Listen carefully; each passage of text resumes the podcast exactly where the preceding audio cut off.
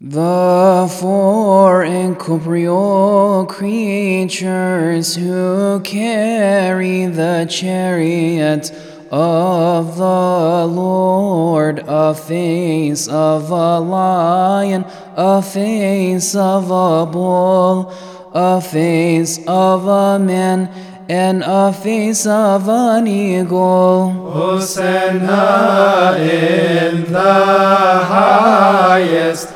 This is the King of Israel.